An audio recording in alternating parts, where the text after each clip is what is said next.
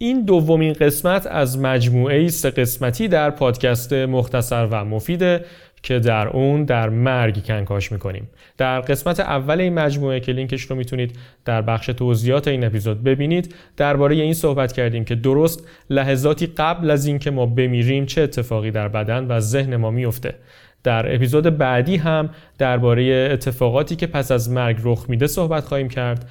اما حالا بریم و ببینیم که درست همون لحظه که ما میمیریم چه بلایی به سرمون میاد. من اردشیر طیبی هستم و این سی و چهارمین اپیزود پادکست مختصر و مفیده.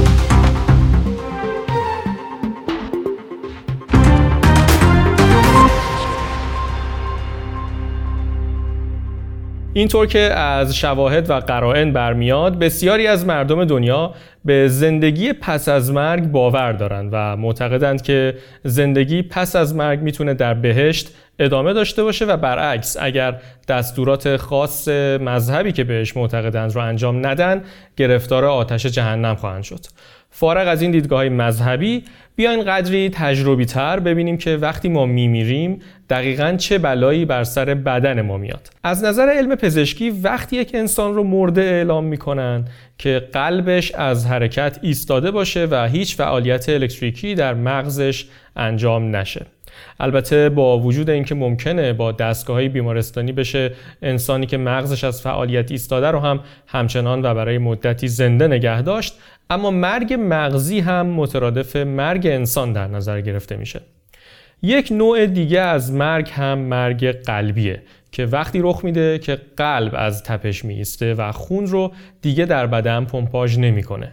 شگفتانگیز این که بسیاری از آدمهایی که دچار ایست قلبی شدن و بعد به کمک پزشک ها به زندگی برگشتن میگن که در طول اون مدت بر آنچه که در اطرافشون میگذشته آگاه بودن. عده هم میگن که می‌دیدند که دارن به سمت نوری در انتهای تونل حرکت می‌کنن.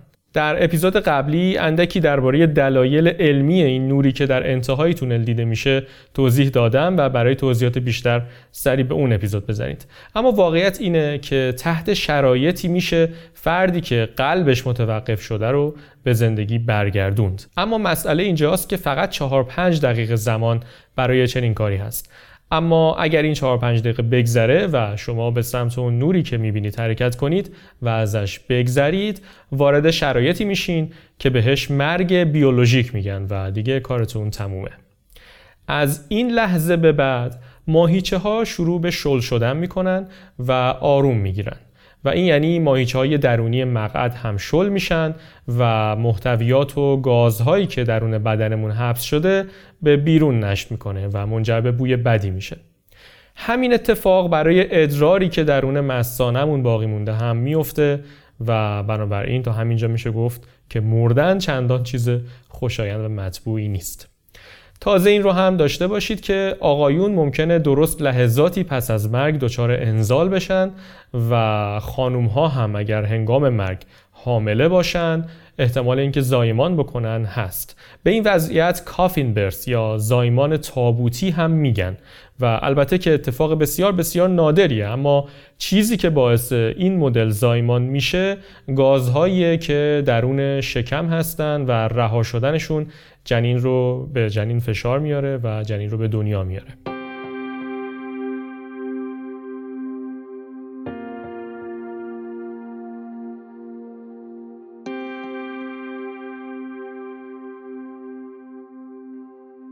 همینطور که بدن داره خودش رو از شر چیزهایی که در داخلش حبس شده رها می‌کنه ممکنه صدایی هم از گلوی ما خارج بشه که دلیلش خروج هوا از ریمونه پرستارها و کسانی که تجربه حضور بر بالین یک انسان تازه در گذشته رو دارند این موارد رو زیاد دیدن که انسان درست لحظاتی پس از مرگ صدایی بسیار بسیار طبیعی و زنده شبیه ناله رو از خودش در میاره. حتی ممکنه در این لحظات بدن پیچ و تابی هم بخوره اما این نشونه از زنده بودن نیست و فقط انقباز ازولانی ناشی از مرگه همچنین در این لحظات خونی که در بدن ایستاده به سمتی که رو به زمین جمع میشه و همین منجر به کبود شدن بخشی از بدن و سفید شدن بخش دیگه ایش میشه. به همین دلیل اگر آقایون هنگام مرگ رو به شکم خوابیده باشن احتمال داره که دچار نعوز بشن. چون خونی که از چرخش ایستاده ناگهان به سمت پایین بدن جمع میشه. با متوقف شدن جریان خون دمای بدن هم افت می‌کنه و سرمای مرگ جسد ما رو فرا می‌گیره. این افت دما تا جایی که بدن ما با محیط هم دما بشه ادامه پیدا می‌کنه. در اپیزود بعدی بیشتر راجع به این لحظات توضیح خواهم داد. در ادامه کلسیومی که در استخوانه ها هست وارد سلول مایچه ها میشه و بدن کم کم شروع به صفر شدن می‌کنه. این سلول ها که بدون جریان خون نمی‌تونن از خودشون دفاع بکنن میشکنن و به این ترتیب رشد باکتری در اون سلول ها آغاز میشه و اینجاست که بدن ما تجزیه شدن رو آغاز می‌کنه. احتمالا شنیدید که میگن مو و ناخون افراد بعد از مرگ هم به رشد خودش ادامه میده اما این حقیقت نداره. مو و ناخون صرفا به نظر میاد که دارن رشد می‌کنن ولی در واقع این پوست ماست که داره به عقب میره. با تحلیل رفتن پوست تاولهای هم روی بدن شکل می‌گیره و مرحله بعدی جشن باکتری ها و میکروارگانیسم ها روی بدن ماست و به این ترتیب جسد به طور جدی وارد مرحله پوسیدگی میشه. از اینجا به بعد دیگه بدن بدترین بویی که می‌تونید تصور بکنید رو میده. خیلی زود هر بافت نرمی که در بدن وجود داشته لزج و مایع میشه و البته چیزهایی مثل استخوان ها و مو همچنان سر جای خودشون باقی میمونن. بدن درست از همون لحظه اولی که در خاک گذاشته میشه شروع به متلاشی شدن می‌کنه. هرچند میشه با تکنیک هایی مثل مومیایی کردن این فرایند متلاشی شدن رو بسیار بسیار کنتر کرد. بدن ما که حالا دیگه در خاک قرار گرفته محل زیافت حشرات و کرم هاست و گیاه ها ازش تغذیه می‌کنن. بعضی از متخصصین میگن که بین 8 تا 12 سال ممکنه طول بکشه تا جسد به جایی برسه که دیگه چیزی جز اسکلت ازش باقی نمونده باشه. بعد از چیزی حدود 50 سال دیگه حتی استخونی هم باقی نمیمونه و ما تبدیل به بخشی از زمین میشیم. البته این رو هم باید اضافه کنم که سرعت این پوسیدگی بستگی به عوامل مختلفی داره که اینجا ازش میگذریم. اما فکر کنم که کلیات ماجرا دستتون اومده باشه.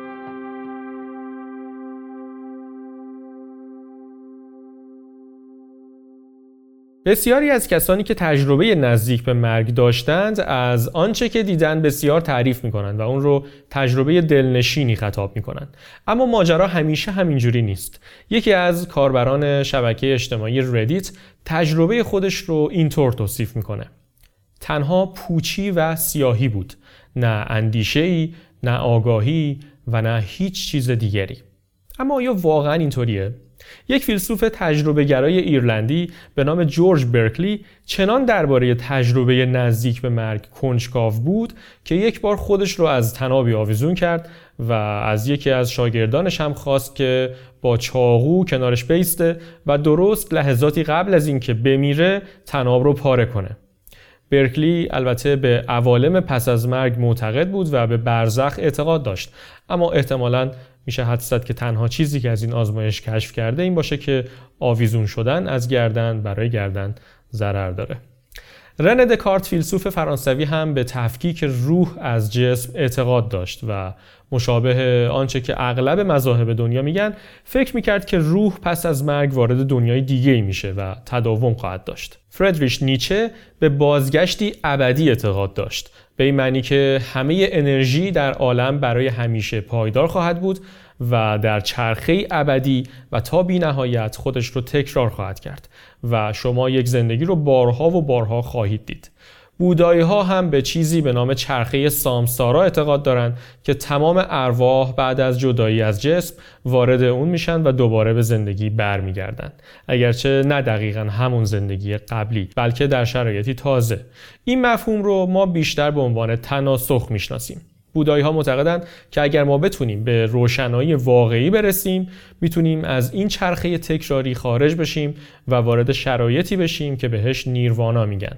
اما به هر حال اینکه آیا ما بعد از مرگ به بهشت یا جهنم میریم یا دوباره به زندگی برمیگردیم و یا صرفا میپوسیم و جزئی از زمین میشیم چیزی نیست که من بتونم به شما بگم.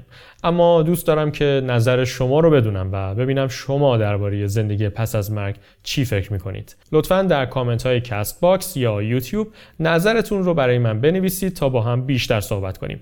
منبع من برای این سه اپیزودی که راجع به مرگ در پادکست مختصر و مفید میشنوید کانال یوتیوب اینفوگرافیکسه. در اپیزود قبلی راجع به آنچه که درست لحظاتی قبل از مرگ رخ میده صحبت کردم. این اپیزود رفتیم ببینیم درست موقع مرگ چه بلایی سرمون میاد. و در اپیزود بعدی درباره آنچه که پس از مرگ ما رخ میده خواهید شنید. تا اون موقع لطفا مواظب خودتون باشید و قدر زندگیتون رو بدونید. این سی و چهارمین اپیزود پادکست مختصر و مفید بود و من اردشیر طیبی هستم.